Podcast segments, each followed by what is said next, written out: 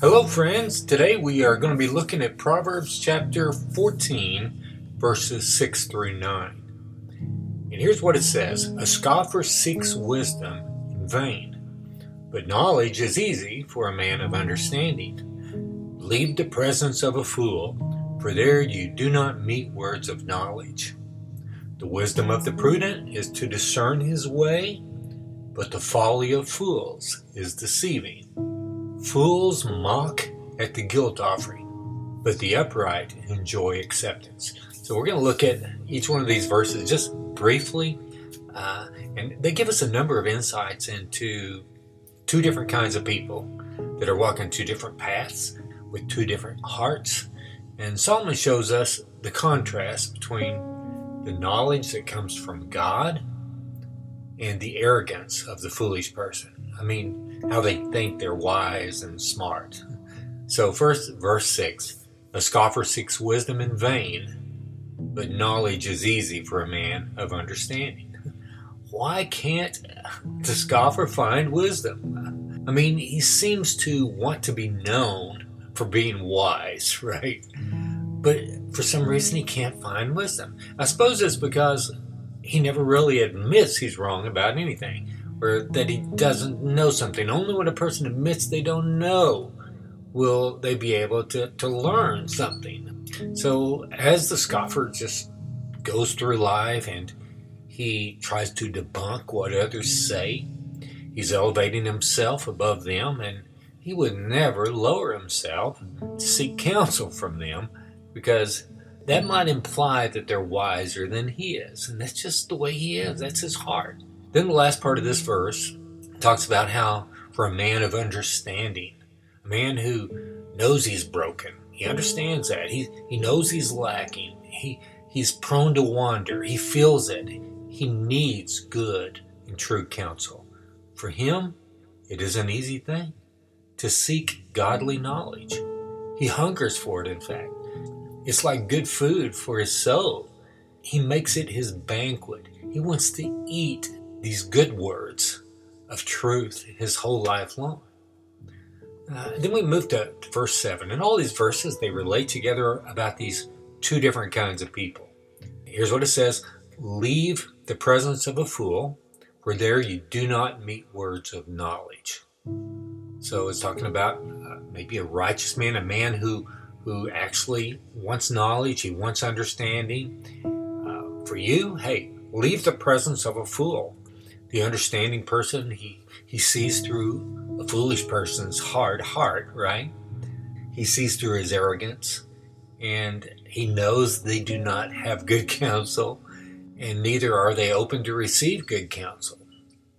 So, you know, it's true. We become like those that we choose to fellowship with, those that we enjoy fellowship with, those that we long to be with. We become like those people. And so we leave the presence of the foolish person. And that's not to say that we don't um, witness to those people, um, we don't proclaim Jesus to them. No, we do. But our fellowship is not in them. So next, Solomon says, verse 8 The wisdom of the prudent is to discern his way, but the folly of fools is deceiving. So again, this prudent person is wise in that he discerns his own way. He sees his brokenness, as we talked about. He sees his need, how he falls a million miles short of God's glory.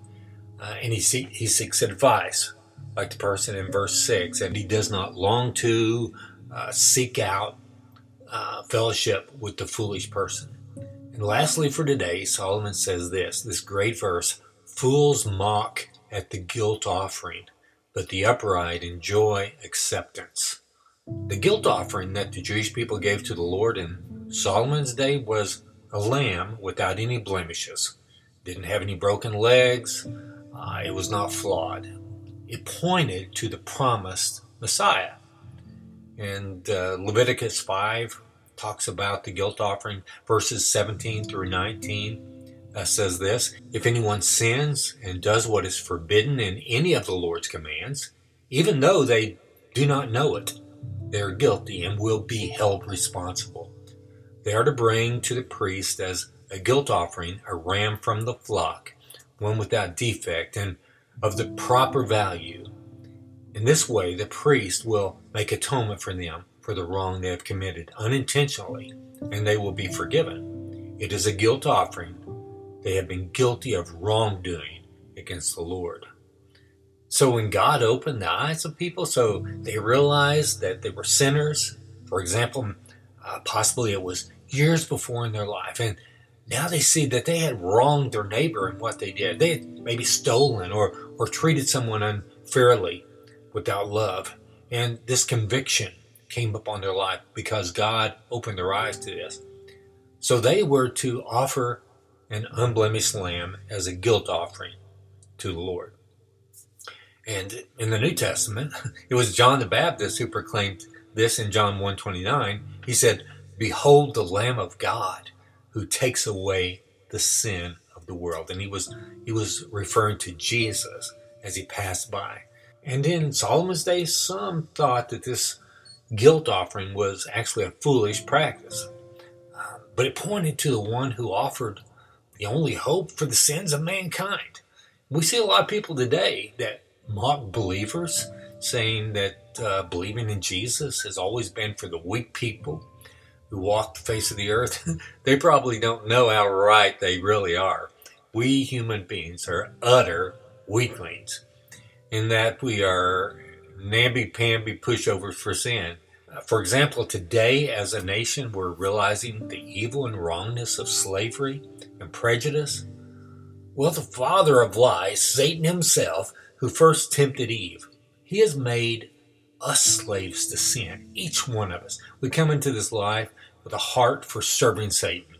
We don't realize it, uh, but we are weaklings to the furthest extent, slaves to sin. And the good news is that, as Romans 5 6 says, for while we were still weak, at the right time, Christ died for the ungodly.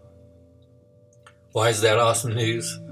The guilt offering has been paid. Jesus, the Lamb of God who never sinned, and so is without spot or blemish. He freely laid down his life on the cross and was paid the wages of our sin, and God applies or he imputes, he, he gives his righteousness to all who look to him in faith, all who with joy turn away from delight in sin to delight in Jesus.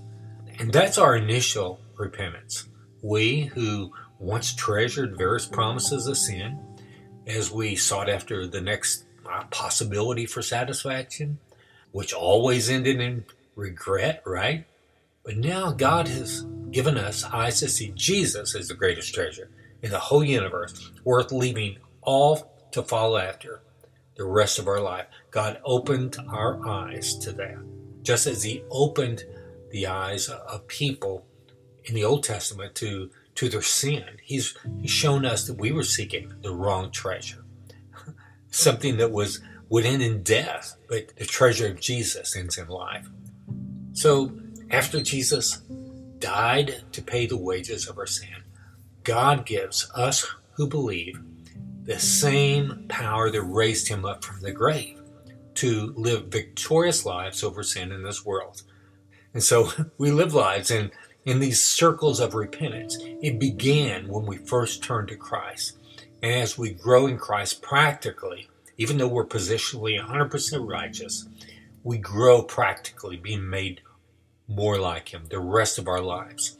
And we keep turning back. When we fall, we humbly look back to the offering of Jesus on the cross, who has already paid the wages of our sin. And in joy, we take up our cross again and follow Him day after day. Father God, thank you for Jesus and how He is the guilt offering. And help us not to take that for granted, but uh, you give us acceptance through Jesus Christ, fellowship with God, accepted by God.